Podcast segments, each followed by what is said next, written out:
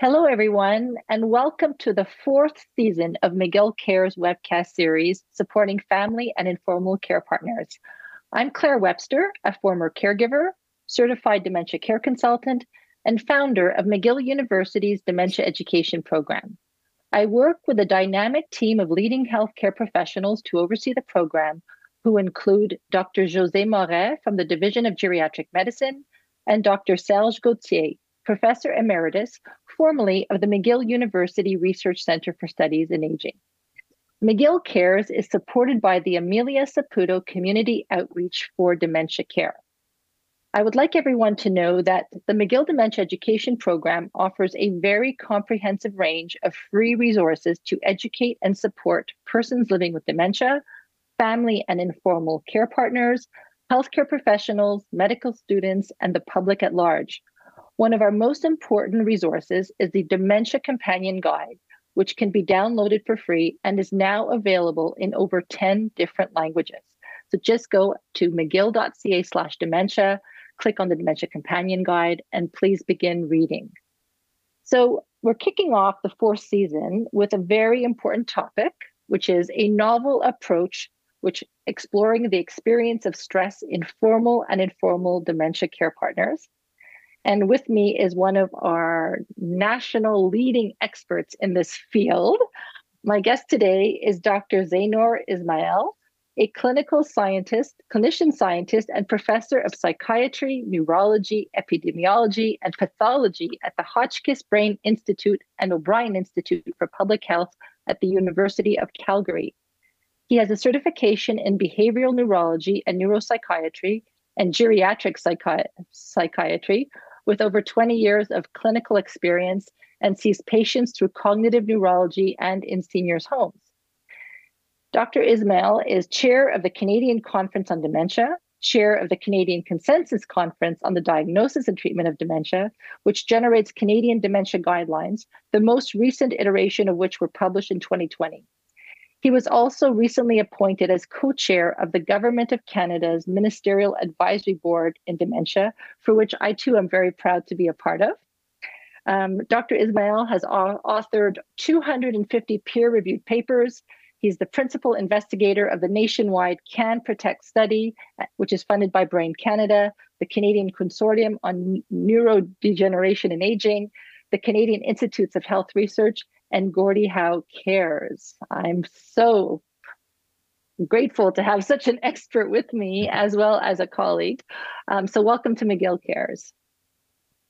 Thank you very much, Claire, and thanks for the wonderful uh, introduction and the invitation to to lead off the uh, fourth season with a topic that's dear to us both, and that is uh, caregiving and, and caring for persons with dementia. So, thank you very much for having me as Claire mentioned, we're going to talk about caregivers, and I want to discuss a novel approach to exploring the experience of stress in formal and informal dementia caregivers, how we are generating data to understand this better within the context of, a, of understanding what is dementia, what are the diseases that cause dementia, how does it affect the person with the disease and those who love them and, and care for them. So we will review contributors to stress in dementia caregivers um, by describing an overall framework for assessing stress, providing clinical examples of contributors to stress, and then reviewing some preliminary data uh, from informal and informal Canadian caregivers that we have from the Can Protect study, which I'll describe shortly. As a bit of background, in clinic, sometimes um, family members and, and patients they they don't always know the difference between Alzheimer's and dementia, or the, the terminology is vague to them. So the way I approach this is often I'll I'll say, first of all, what do you know about dementia? And they might provide some sort of definition, and then I'll clarify it for them, and then and then move on. And, and usually, what I say is something like, you know, dementia is a clinical syndrome that's characterized by the insidious onset and gradual progression of cognitive changes, usually memory, and that is associated with functional impairment. And it's that functional impairment that then results in a diagnosis of, of dementia. Prior to that, it might be mild cognitive impairment or it might be subjective cognitive decline. but it's the, the, the dependence on others to function that really is the hallmark of dementia. Now, there are diseases which cause that syndrome of dementia, and the most common disease is Alzheimer's disease, followed by vascular uh, cognitive impairment and, and cerebrovascular disease. And there are rarer diseases. The next most common is probably uh, Lewy body disease, which is associated with Parkinsonism. And this is what, for example, Robin Williams had. And then uh, frontotemporal dementias and, and then different diseases that cause frontotemporal dementia. When we think about function, this little infographic I thought captured it nicely. We divide it into instrumental activities of daily living and then basic activities of daily living.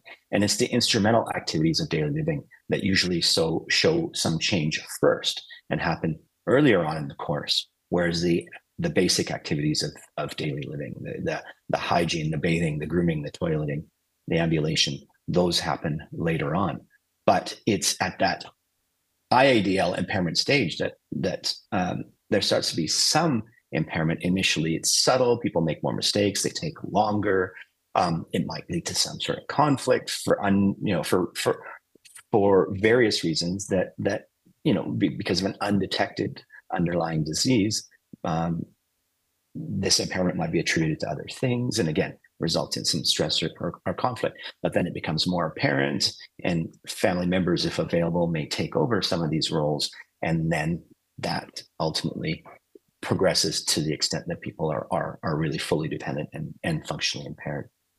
Um, when it comes to Alzheimer disease specifically, there is a uh, National Institute of Aging and Alzheimer's Association in the US um, framework for it, which is a research definition and some clinical staging. And it acknowledges that one can be symptom free and still have the underlying disease for many years, maybe 15 years before symptoms start to emerge. And that we can classify that as preclinical or prodromal or formal dementia. And that while we have a cognocentric model of dementia, we really think about memory and executive function and other cognitive domains and the primacy of those symptoms. In fact, dementia is much more than that.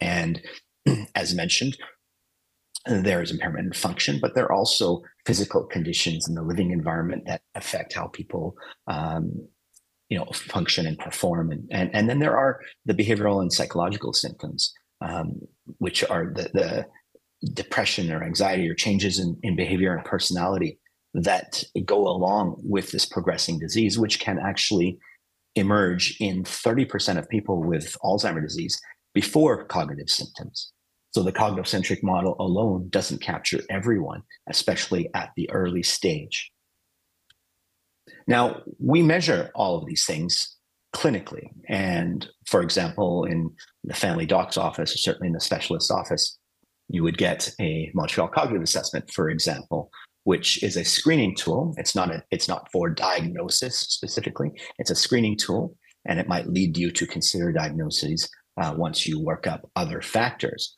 but it probably is the most commonly used screening tool. I remember in 2005 when when the MoCA was was pretty new, um, we did a we did a, a, survey of family doctors and found that you know a handful of percentage of them were using the MoCA, and then when we when we did this a number of years later, um, it was by far and away the most uh, commonly used tool. So it has legs and and it's um, well known. Now, this is an objective test. We have a, a, a patient or a person with you know potential cognitive impairment in front of us, and we would administer this test and score it and ask it. But what is really underappreciated, and this is a fundamental issue in dementia care, is that we have to ask others who know this person if there are issues. So, as Claire mentioned, I'm chair of the Canadian Conference on Dementia, which will be held in Toronto uh, this November from the 2nd through the 4th. And one of the themes um, in, in, the meeting is is uh, dementia in primary care, and an important part of that theme is engaging family members, caregivers, care partners, those who love and care for this person are with them to to help with understanding them, to help make a diagnosis, to help get all the information that's relevant.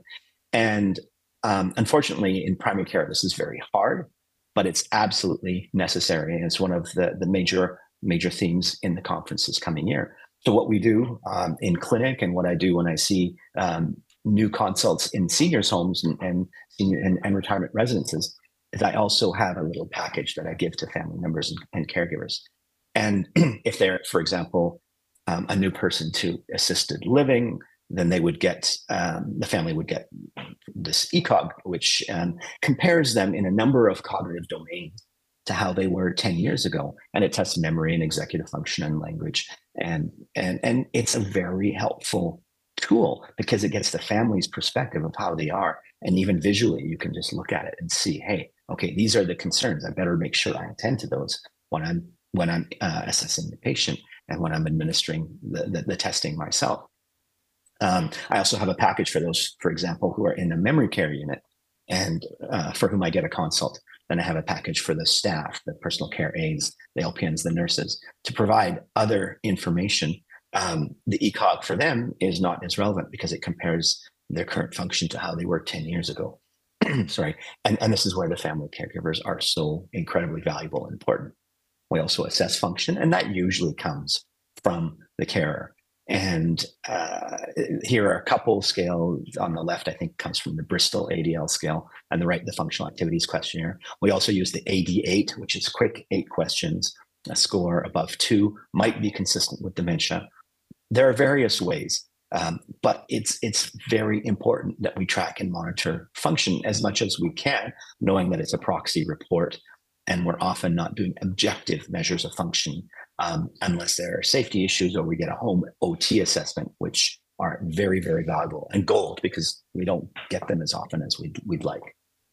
As I mentioned, we have a cognocentric model, and the dementia diagnosis is triggered by function, but behavior is a large part of dementia.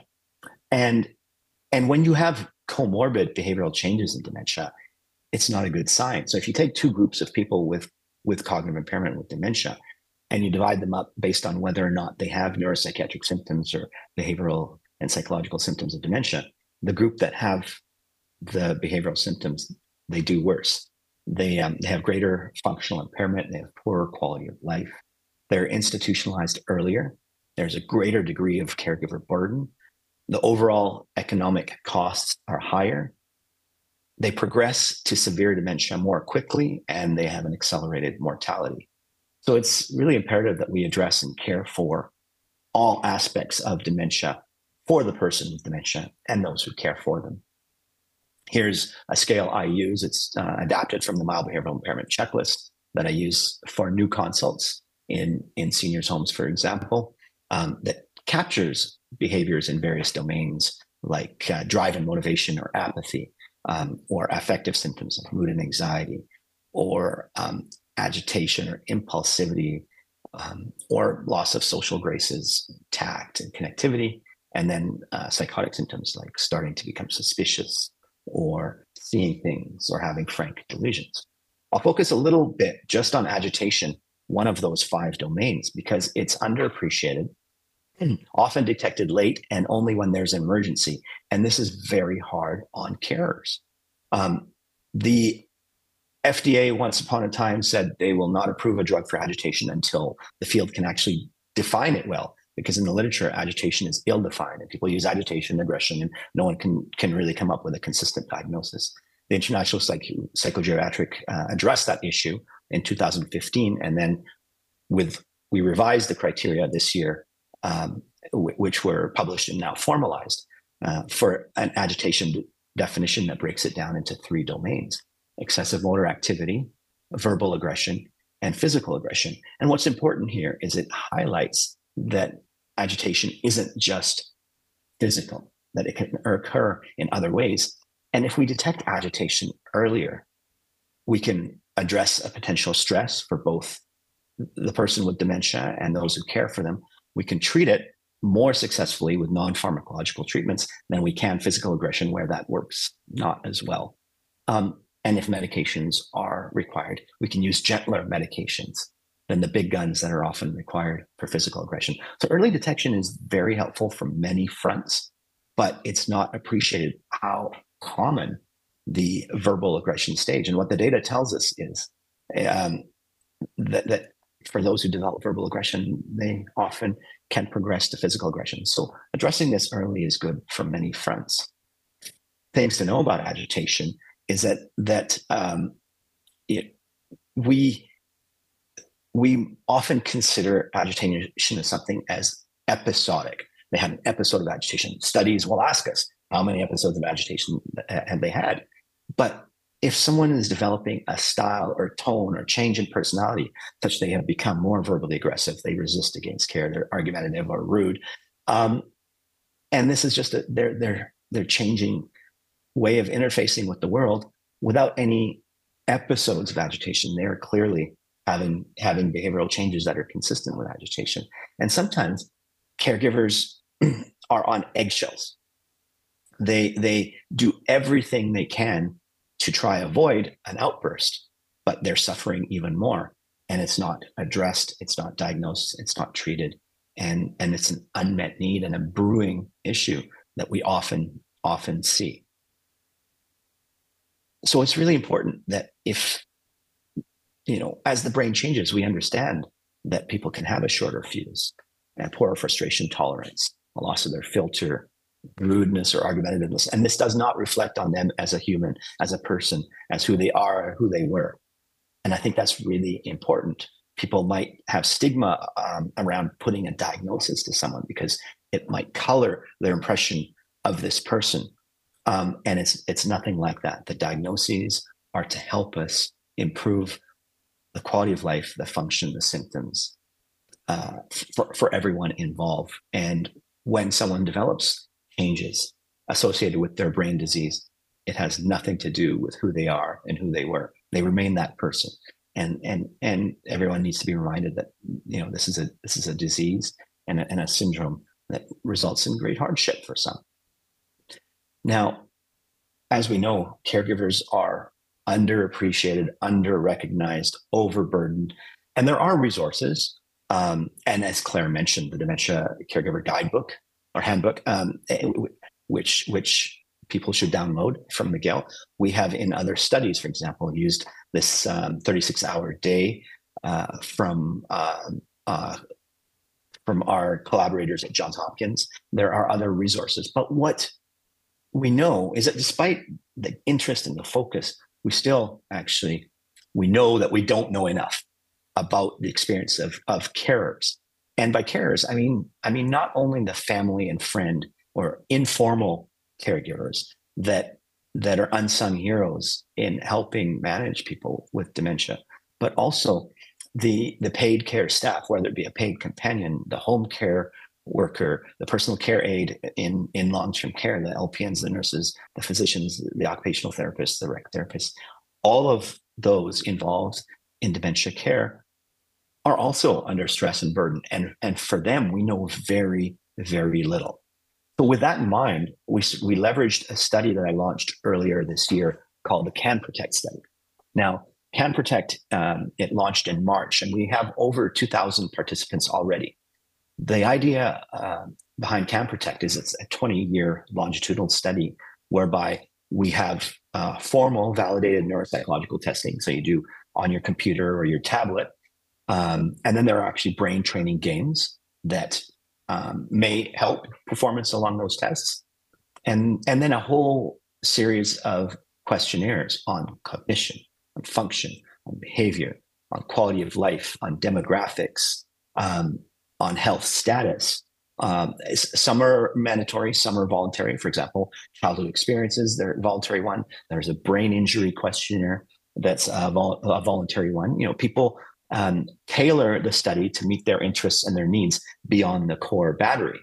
And as I mentioned, we have over 2,000 participants, um, and anyone over 40 really can join. And it's about a about a five hour commitment per year, not in one sitting, and then their annual visits. And I said, we just launched in March and have generated really interesting data on those first 2,000 participants. And and and I believe we've um, submitted nine abstracts based on these data to the Canadian Conference on Dementia in November because it will be a very robust data set to understand brain aging for Canadians. Now, within which, and this part has been under underappreciated and not promoted at all. So the next stage is to really promote the caregiver component of Can Protect. And there have been a number of rating scales developed specifically for caregivers, for care partners to understand their stress in a, in a, in a very organized fashion, to understand their role, understand their trajectory. And, and then it can be linked, and this is very unique in caregiver research, it can be linked to the objective neuropsychological testing that we have and the markers of quality of life and stress and mental health symptoms and and um, and how those links are affected by their sex or their cultural expectations on becoming a caregiver or their role within the family um, and their own health status et, cetera and, to give us a really robust detailed look at the experience of persons who care for dementia. Now we have some preliminary data and i'll share that with you from about 49 uh, informal caregivers caregivers and about 37 uh, formal um, caregivers. And, and sorry, uh, by informal caregivers, I, I've been using the term care partners for the family and friend caregivers and caregivers for the paid. I know the terminology varies, um, and and we'll we'll try to be consistent with that. Even the field is is not always consistent in how we describe persons who care, aside from the broader term of carers.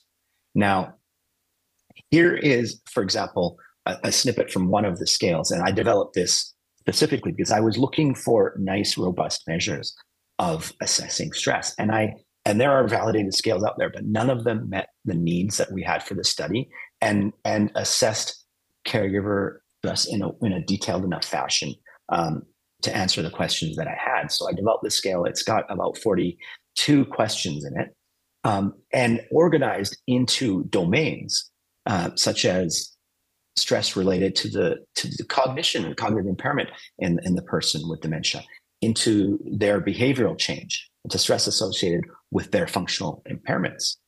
There are also questions regarding the caregiver. Um, in that caregiving role are there unmet needs or what is the emotional impact on that caregiver?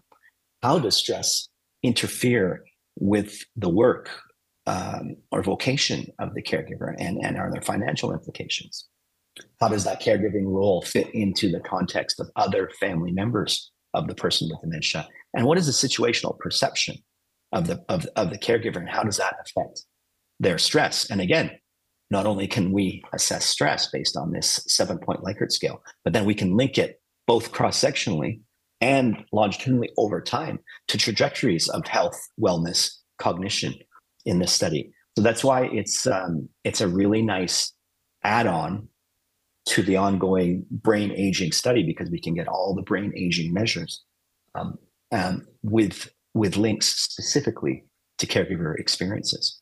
Similarly, I developed a scale for for caregivers, for professional caregivers, um, formal caregivers. There is nothing. I searched and I found two scales on stress in inpatient nurses, not dementia specific at all.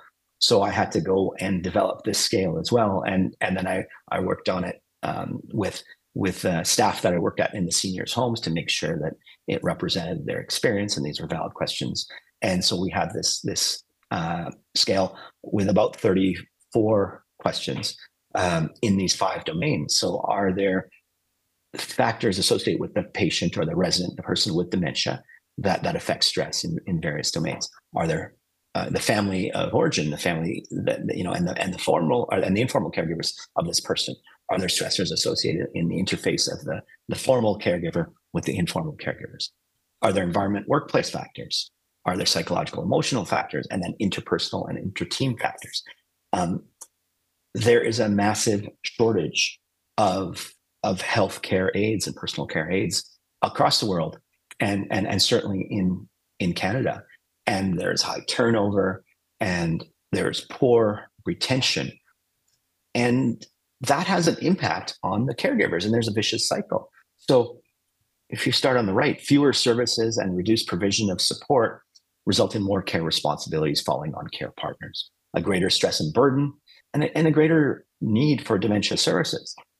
The greater need for those dementia services results in a greater stress, burnout, and turnover in in the formal caregivers. And there's results in poorer services, inconsistencies, which is a common complaint I hear about. Is that's a new person every week, for example, say in in home care, um, and and then this results in in in a greater burden on the informal caregiver who's got lots going on anyway, and then is trying to patch up the holes because the formal services are not working, and then it goes round and round and round.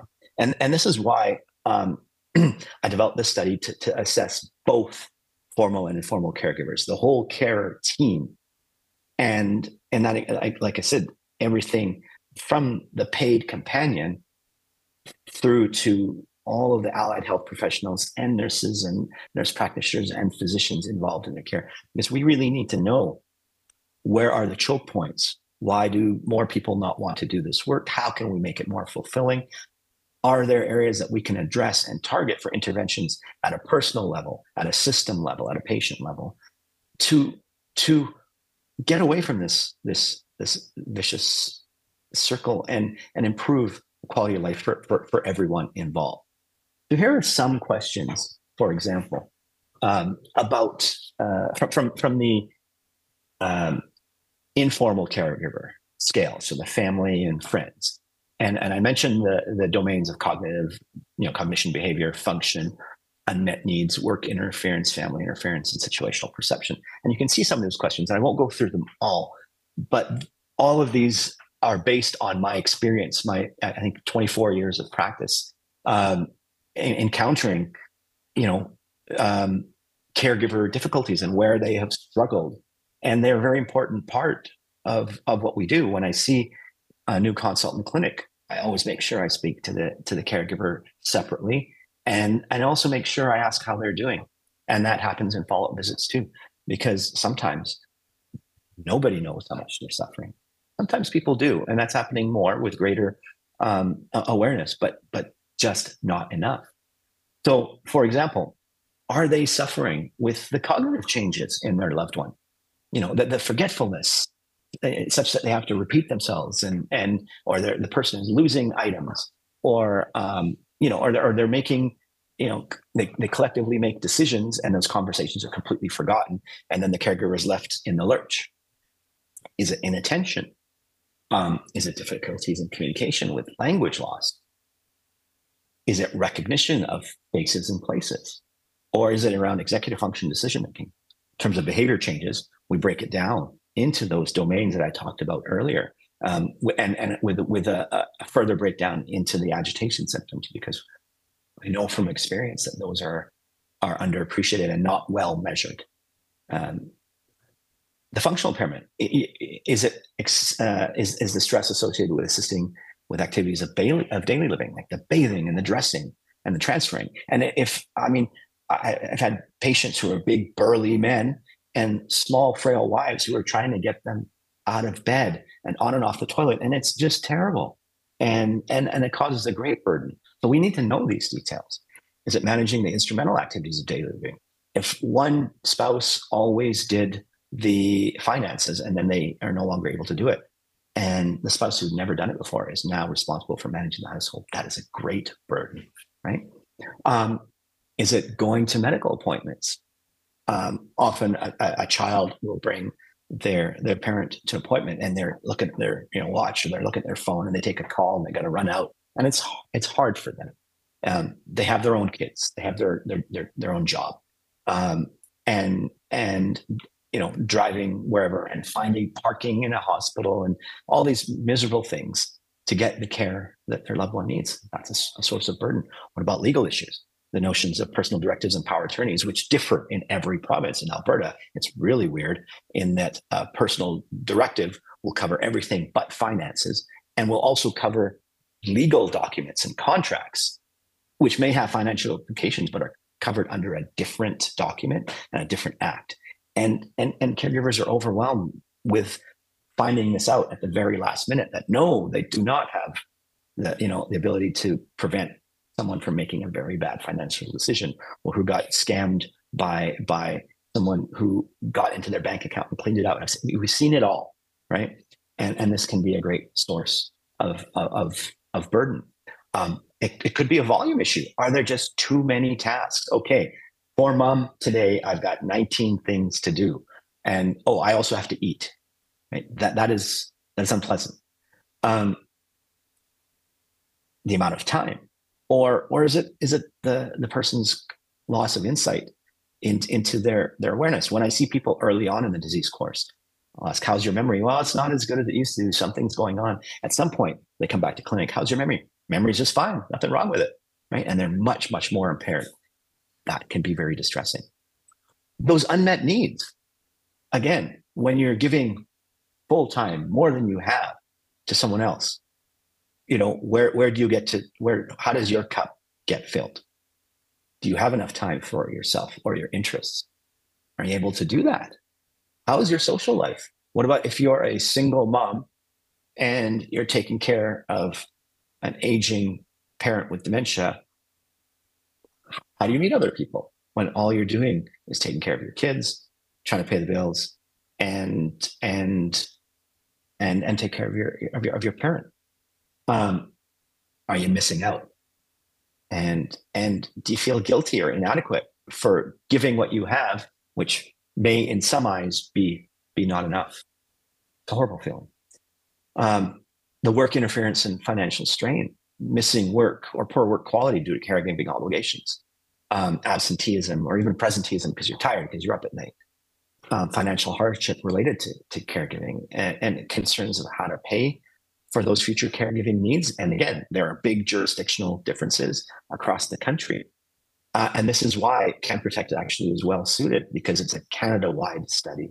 And we have representation from every province. What we need are more caregiver representatives from every province to tell us how are the systems affecting stress? Is, you know, are certain medicines covered or not? Is home care provided directly or is it through an agency? Or is it all provincially covered? And do those differences affect the amount of care that you're able to get, or the quality of that care, or the appropriateness of that care for the person that you that you love if they don't speak English, and um, and the the home care staff that come through um, only speak English, or if there's a mismatch in culture or language, does this result in adequate care? Are there ways around it, or does it result in greater burden falling on the family member? Um, and and of course, I mentioned financial exploitation and scams, and those can be devastating. In terms of family interference and interpersonal con- conflict, you know, is there a detrimental effect of caregiving on your own personal relationships? Not enough having, having enough time for your family, um, conflict with your family, and how to provide care. And I see that often amongst siblings more often than I'd like. Um, or, you know, the oldest daughter is the one who who manages everything, and perhaps a son might take over the power of attorney when he's in town. I, I see that, and that's a very gross gender stereotype. Um, but part of Can Protect is actually understanding the gender roles, the roles of sex, of gender, of culture, in better, better disentangling the contributors to stress. Uh, and again, these are all come out of my clinical experience. So I'm, I'm speaking to specific cases. Feeling underappreciated by family members for efforts in providing care. I had a lovely woman who had one daughter in town, another uh, daughter in the US, and a son out west. And they were never satisfied with the care that she gave, and she gave everything she had. And when they came in, they felt like they needed to fix everything. And and, and it, it, it, didn't necessarily feel fair, right? Now, um, as, as much as I could understand from those dynamics, what we need to do is understand that better. And then the situational perception, right? Do, do people feel unable to control it? Like it's out of control. Um, do they not know enough? We try to provide as much education as we can. And for example, when I provide a dementia diagnosis at, the, at say an initial consult, I'll bring them back to do another education session. I don't want to squeeze it in there in the few minutes before the end of clinic. I give them websites and resources, Alzheimer's Society locally, nationally, to look up. And I say, come back, bring your questions. This is what we're going to do. And then I also provide um, education on, on lifestyle and diet, on exercise, and all those other things as well. these families are are interested in that. But it all depends on the amount of services and and and, and the availability of, of, of educational materials. Being unprepared for a new role or responsibility. I mentioned that uh, uh, before managing the finances. What is your role? Is it a new role? Do you feel like you have a role? Do you feel like you have an identity? Has it been lost? Has it been taken? Um, you know, do you feel do you feel stuck or trapped in this role? It's not the role that you want, but no one else is going to do it. And here's my parent. And what if you didn't have a good relationship with your parent? How does that even amplify or exacerbate these these uh, feelings of being stuck or trapped, um, and not seeing an end to it, and not having enough family support or professional support? Which brings us then to the stress in the in in the professional carers and, uh, and professional caregivers. Um, there are, and again, I, I, these all come from clinical experience and discussions with various staff I've worked with over the years. Um, you know, are there are there physical demands to do, to do impaired um, basic activities of living? I talked about the the wife trying to get the, the burly husband out of bed. Similarly, uh, is this person a two or three or four person transfer? Um, is it the cognitive impairment that results in the stress? Is it is it the behavioral symptoms like you know the apathy, mood, agitation, socially inappropriate behavior, including you know sexually inappropriate behavior? We we do see sometimes people touching care staff inappropriately, which is distressing to all, right? Um, and and how, how about family factors? Is there a lack of understanding of the patient's uh, on behalf of the family of the disease and management? Sometimes there's a a disconnect between the carers and what they think they can provide and expectations of family who are either have been suffering and distressed or maybe have been disconnected and not necessarily uh, understanding what is the reality, especially if they're say coming from out of town or they you know, haven't been involved as much. Um, are there different family perceptions of challenging behaviors or, as I mentioned, un- unrealistic expectations? Um, is there conflict of disagreement between family members? How does that play out for the person who's trying to provide care. Um, you know, at, at, at, all at all levels.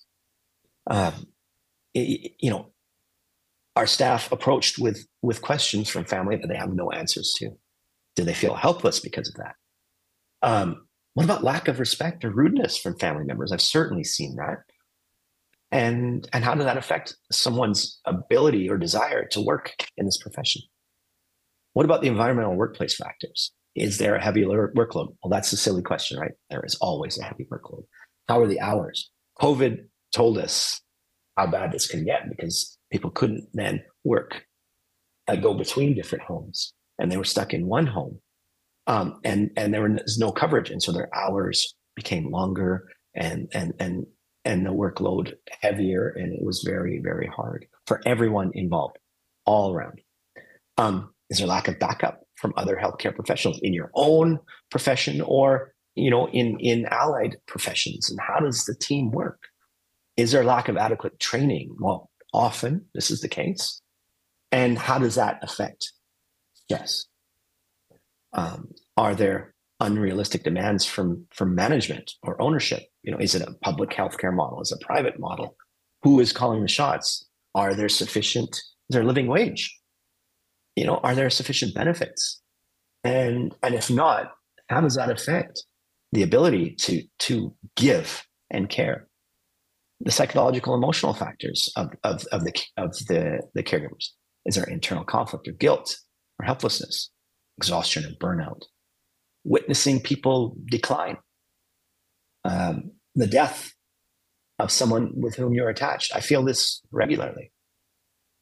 Witnessing the suffering, and and inadequate preparation to deal with the emotional needs of a patient or family and and um, embarrassment or shame you know um, about someone's behavior perhaps when you're on an outing a group outing are there interpersonal factors like um, difference in caregiving approach or conflict amongst team members uh, who are providing care how does that how does that then play out in terms of someone's job satisfaction their willingness to to care, to interface with the family caregivers, you know, to do that extra or to move on to something else. Um, are there language or cultural differences, which I alluded to earlier, between the caregiver and the patient? Is there, and I, I've seen this Um, is there a perception of racial prejudice from patient, uh, family, or others? Um, ninety percent of of personal care aides in Canada are um, women of color, and how does that that play out in terms of uh, work, the workforce, and respect from from colleagues, from from administration, from patients? Um, the intersectionality of this job and appreciating it is very important if we want to recruit and and retain healthcare workers who who work with persons with dementia. Uh, their perceptions of different levels of commitment or work ethic. These are team issues, right? Someone working harder than the other, is someone more confident than the other, or the perception of that. All of this contributes. So I'll show you some data. As I mentioned, we have only 49 um, family informal care, you know, care partners and and 37, I think, um, formal ones. And we haven't promoted this at all. Um, so that this through McGill Cares is a great opportunity. Um, we'll hear more and more about this uh, over time, and I'll, I'll be seeking funding specifically to really amp up this to get to the target of 500 family caregivers, 500 professional formal caregivers um, across the country of various ages, of various, um, you know, of of males and females, of various um, you know gender identification and across the ethno-cultural um, ethno-racial diversity that is canada um, to, to really try to understand this this situation better. Um, so here are just some brief and preliminary data from from the uh, the family caregivers the mean age of our, our caregivers is about 62 but it ranges um, uh, from 40 up to, up to 80 uh, i believe various degrees of education. And then here are just the stress on that that Likert scale that I that I described earlier. And here are the scores uh, classified by the cognitive, behavior, function, unmet needs, work interference, financial interference, and situational perception domains. And maybe I'll just discuss a few of them. And so some of these, and again, these are small numbers and these are unsophisticated data at, at the moment because they are sheer mean scores. They are not adjusted for any of the covariates that we might consider important, like age, sex, gender, ethnocultural group, education, um, you know, uh, health status, mental health, all of those caregiver factors that can contribute to stress. Um, none of those have been incorporated into this. Um, and we will do that because those are nice, uh, robust um, statistical models that we'll, we will build once we get large enough numbers to do that. Uh, you can't just run all of those covariates with a small number because then you just get um, you get Im- imprecise estimates and, and and errors. So you have to have a large sample to really to, to really be able to include those those those contributors. But just based on a sheer frequency of reporting, um, it was actually forgetfulness that was the, the, the, the, highest contributor to stress with the highest mean score. Um, and, and I didn't expect that, but, and who knows, that may be a, a robust finding or with larger samples, it may become different, but that's what we have right now. Number two was uh, item number 19, which is caregiving time um, based on, on, on functional impairment. And that, that actually makes a lot of stress. Um, uh, spending a, a, large amount of time uh, managing the functional deficits that have evolved in the person with dementia can certainly be uh, a contributor to stress. Third on the list was communication difficulties. And of course, I've seen this clinically, we all have. Um, trying to understand what we're being told or trying to get our point across and give instructions to someone um, can can break down. And when it does, you can imagine, and, and, and you know probably that it contributes to stress. Um, fourth on the list was item number seven, which were emotional symptoms. So these are the mood and anxiety symptoms in the person with with dementia, whether it be worry, excessive worry, or sadness. And and um, in my clinical experience, it's the worrying and the worrying that can be infectious and and and results in stress more than than than than the sadness. And then the the number five, and we'll probably stop at number five, um, is um, decision making. Uh, sorry, um, is item number two. Sorry, inattention. So the inability to to to again a cognitive domain to focus, to attend, to listen, is associated with with a high report of stress. Now on to the the um, formal caregivers, um, and again, only 37 of them, about similar age. So so a lot of these are family caregivers. And now one thing we will do in the next step of this study is we will drop that minimum age. Right now, the entrance into Can Protect is cut off at 40, but that actually precludes many care staff. Um, m- many of the staff I work with are, are under 40, and and I want to know their experience beyond what they tell me, and and so we'll very shortly uh, drop the age just to 18, and it'll become just a study of brain aging in any Canadian 18 or over over the next 20 years. Um, but that will allow um, uh, a larger representation of, of, of caregivers. And um, as mentioned, the domains were patient or resident factors, family factors, environmental uh, workplace factors, psychological, emotional factors, and interpersonal. We'll just go through the top five again. And item six was the number one, and this really caught me off guard. Um, and it was it was apathy. So apathy, which I study, I have a trial in apathy. I write about it. We published a really nice paper on apathy in advance of dementia um, as an undetected uh, factor that contributes to faster progression to dementia. Um, and, uh, and apathy is broken down into three domains, which is reduced interest, reduced initiative, and reduced emotional reactivity. So reduced interest is the the not um, not caring as much about things that you used to. Maybe you used to really like music, you know, you don't anymore. Um, reduced initiative is the get up and go, has got up and went um, people are, are less likely to get out of bed and less likely to want to get up off the couch. And then the third domain is a, a, a reduction in emotional reactivity. So they're they become more meh. You know, um, there's less expression in one way or the other, and they're more, more muted. And family members can feel disconnected from from you know from their loved one, and and caregivers can feel disconnected from the people they care for if they're not potentially showing any interest or emotion in in that whole caregiving experience. So that that was the highest scored domain. I'm again quite surprised. Um, number five, cognitive impairment. So that is consistent, you know, with uh, with what we're seeing in family caregivers. And then the uh, number seven, item seven was the third, and that's the mood and anxiety symptoms. And then number 27 was fourth on the list, which is exhaustion. So um, in in the psychological and, and, emotional factors, it's exhaustion in care staff that is you know the fourth biggest contributor uh, or the fourth highest mean stress score.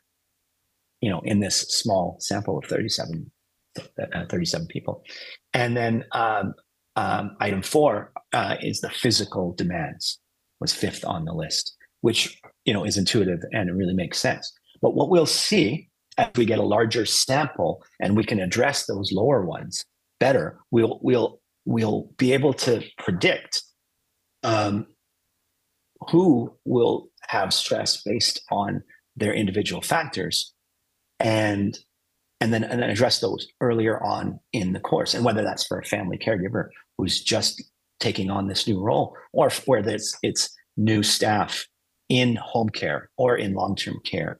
Um, you know, or or in other community agencies in a day program or hospital, um, and, and and address those issues to ensure that then their work experience is better, so they stay and continue to care for our loved ones with with dementia. The big question is how do caregivers cope, and it can be in a myriad ways. Uh, there are myriad ways that this can happen, and and and um, people can can get angry you know, everyone's entitled to a meltdown on occasion. Um, they can have anxiety, they can have stress, they can feel grief. And it's the mourning, it's the loss of identity, it's the loss of their own role, it's potentially the loss of their role as a caregiver once their loved one passes on. Um, they they they wonder who they might might be, you know, and and and they might turn to alcohol or drugs and and develop mental health conditions of their own beyond beyond you know symptoms like stress or anxiety um, overall, again, leading to, to burnout, exhaustion, a loss of oneself. And it's a really big issue. We are starting to understand how to address it and how to manage it. There are resources, but we need to know more. And what we need to know more is at an individual level based on really robust data. So we can say, okay, someone with your profile, these are your risks proactively. Let's make sure you do this and this and this, because we know from you know from this large sample of Canadians that that um, you are at risk for you know for um, for, for burnout, for, for, for stress, for taking sick leave off of your own work, or or whatever the outcome may be. But there are resources, and as Claire mentioned, the the handbook um, is one of them, and, and is really worthwhile.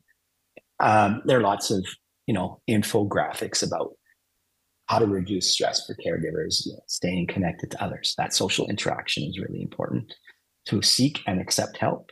I've often taken family members aside and said, listen, you need someone. You need you you you need to make sure that you have someone to discuss this with who can hear you, who can provide you support, which is always a challenge because that's more time away from what they feel that they need to do, right? And and there is that that that challenge here, you know, is that you have to have time. You're going to make time um, when you don't have any to learn. Lack of understanding of the disease process is such a big contributor. Respite care, so fundament- fundamentally important. Um, sometimes family caregivers will absolutely refuse res- uh, respite care because it's a pride issue or they feel guilty. And, and working through those barriers is really important. Um, and and and because people have to practice self-care in order to practice care this does include exercise and eating better of course when you're tired your body changes you want more fast carbs and processed foods which increases your own inflammatory response um, sugar is the brain killer and people get sick meditation and breathing practices are, are very important whatever one can do in their context. But it's important that carers are also cared for. Which then brings us to the last slide before uh, the discussion with Claire. And again, a reminder of the Can Protect study. Uh, right now, open to all Canadians 40 and up, soon to be all Canadians 18 and up. The consents, the study information are all there on this website, canprotect.ca, uh, can-protect.ca. Um, we also have a, um, a help desk for people who have questions about the study. You can either email or phone. As I mentioned, there are brain games within the study. And we are also in the process of organizing a caregiver advisory group from, from Can Protect participants who are caregivers to help inform us about the important needs in the field and we either have just or will be in the next days sending out a newsletter to all Can Protect part- participants. Well, uh, about almost 2,000 of them who consented to be sent the newsletter. Um, and, uh, and that will highlight some of the initial findings from the study, as well as uh, yeah, seeking volunteers for this uh, advisory group. Uh, again, which will help us steer this big boat to answer the right questions over the years because our own my own clinical experience only goes so far and i need to hear from you i need to hear from carers formal caregivers informal caregivers about what we need to know what we need to do because we can evolve this study over time and it's not set in stone and we can add important questionnaires or, or assessments but that comes from having participants so hopefully those of you who are watching um, are able to join and help share your your knowledge, your expertise, your experience with clinicians and researchers like me, so that we can overall improve over time the our ability to care for persons with dementia. Thank you very much. Thank you so much for such a comprehensive presentation. I mean, wow, what a way to kick off season four and to really provide such a really incredible overview of all the potential factors that people are experiencing. You know, I think that a lot of, you know, you you you alluded to the fact that a lot of caregivers suffer in silence, and Very you know, much a lot of people think a lot of people think I'm all alone, and you know, I'm the only one that's feeling guilty, or I'm the only one that's doing this, or you know, I I would call it the also the the not good enough syndrome, right? Like I'm not a good enough wife, I'm not a good enough mother, daughter, son, spouse, right? And so I have I have a feeling that so many people who are watching this webcast are sitting there going, "Oh my God, that's me." Right? That's me. And, Oh, but you just Hopefully, yeah, like yeah. like I hope so, and I hope that I think they what you've highlighted is that these are normal symptoms of caregiving, right? You know, um, one one one aspect that I think we need to reiterate is how verbal aggression could lead, not with everybody, but it could potentially lead to physical aggression. And I work with a lot, a lot of families, and I hear from many people that, oh, it only happened once that they grabbed me. It only happened once. Can you just allude a little bit more on that point? Absolutely. So, so again, with our episodic approach to to aggression, yeah, it only happened once. Okay, it only happened once. But the question is, first of all, what happened only once, and how severe was it? Right? And um, sometimes our measures of uh, of agitation only assess frequency. And you can have something very severe that happened once that is a very big deal. We need to be more aware about that. Um, in terms of the evolution of symptoms, what tends to happen is that verbal aggression can, again, it can evolve insidiously and become a change that that isn't identified as a as a symptom or a syndrome, you know, mm-hmm. within within the dementia process, within the disease process.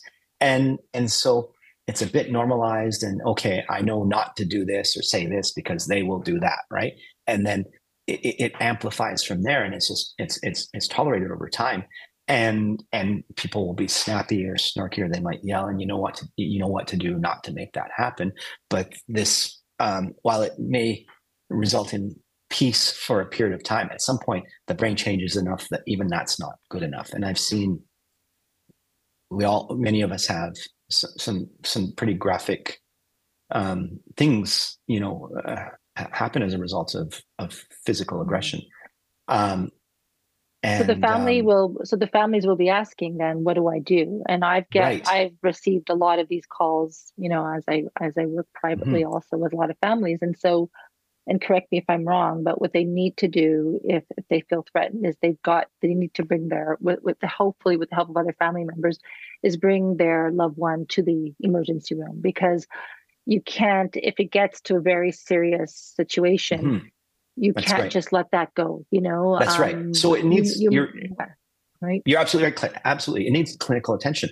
Ideally, it's identified and managed long before an emergency right. visit is required, and that's why right. I really advocate for identification of verbal aggression, that change in style or tone, yeah. because it's at that point then more systematic and rigorous non-pharmacological measures work right? Right. When you look at studies that say which are better, pharmacological and non-pharmacological, you can't actually compare because um, when someone's really, you know, physically aggressive and, and violent, you you can't you you can't you know give them music therapy or aromatherapy. It's just it's too it's too late, right? Mm-hmm. Um, you end up unfortunately giving medications, but those have a chance at working earlier on, and and so studies that that that claim one is better than the other they actually have to be administered in the same group to really understand that. And that's hard to do methodologically.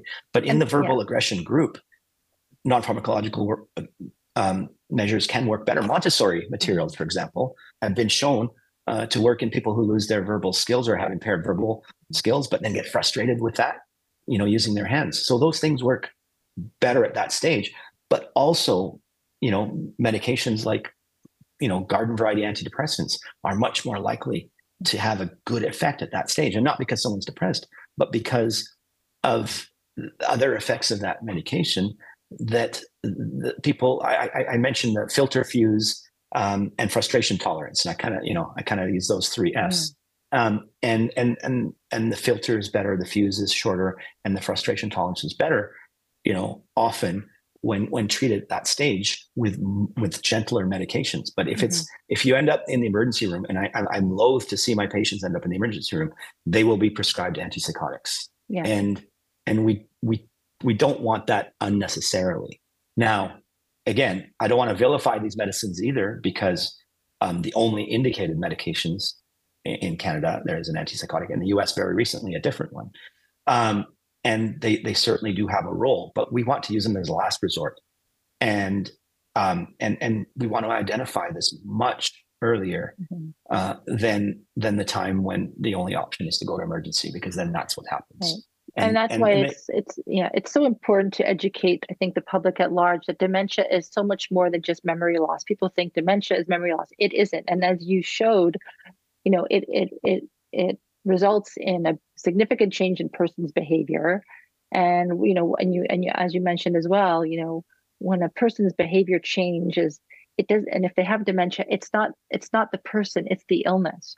And that's right. So and, and it's the illness. And it's and I, I i compare it i hate to use this but i compare it by like a devil sitting on a person's shoulder and saying act this way say this say everything. Like you know think say anything you want right mm-hmm. act before you think right but it is it's like right. a devil telling them what to do and you know a lot of people think well why bother going to see a doctor there's no cure but even more so it's important to ha- to work with a doctor because when these symptoms of depression agitation verbal and physical aggressions begin to occur that's where there are medications that could treat that right and not Absolutely. wait till that crisis yeah. occurs, right? And yeah, it's and crisis medicine is seldom good medicine when it comes to dementia, right? Yeah. So we want yeah. to be forewarned and address this early on as, as, much as possible. You know, and you know, and I work with a population where I mean, I would say the majority of people I work are the kids, right? So it's so it's mom or dad.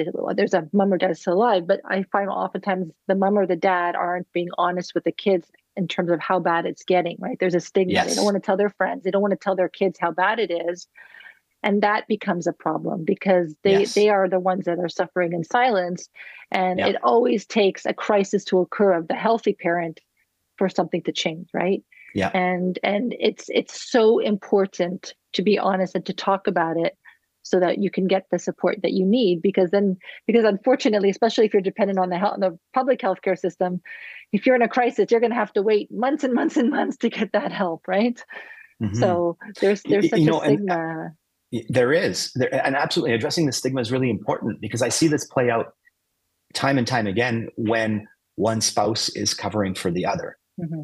and because of stigma or shame or whatever, uh, and then that spouse passes away, and then uh, the person left behind has cognitive functional behavioral changes, mm-hmm. and the kids are caught very much off yeah. guard, and they think it just happened suddenly when in fact mm-hmm. it may have been happening for a number of years and could have been addressed earlier were there less stigma and more openness to talk about these things. Well thank you so much for taking the time to to be with us today. And i really encourage uh, you know our viewers to participate in your can protect project. Um, we will also put a link uh, under the trusted resources of our website at mcgill.ca slash dementia. And, and, and as you mentioned again as well nothing replaces education you know the more educated you are on this disease the more educated you are on the resources that could support you the more ahead you are with regards to all the legal and financial aspects but it's mm-hmm. really mm-hmm. you know being one step ahead of the illness at all times and becoming yeah. as educated as possible so thank you so much for taking the time to be with us today my, my absolute pleasure claire thank you very much for having me i really appreciate it so this webcast is an initiative of the McGill University Dementia Education Program, which is funded by private donations. If you would like to make a contribution to our program or for more information, please visit us at mcgill.ca slash dementia. And if you would like to join our mailing list to be notified about upcoming episodes of McGill Cares, as well as other important programs and resources from us, you can email us at dementia at mcgill.ca. Thank you for watching.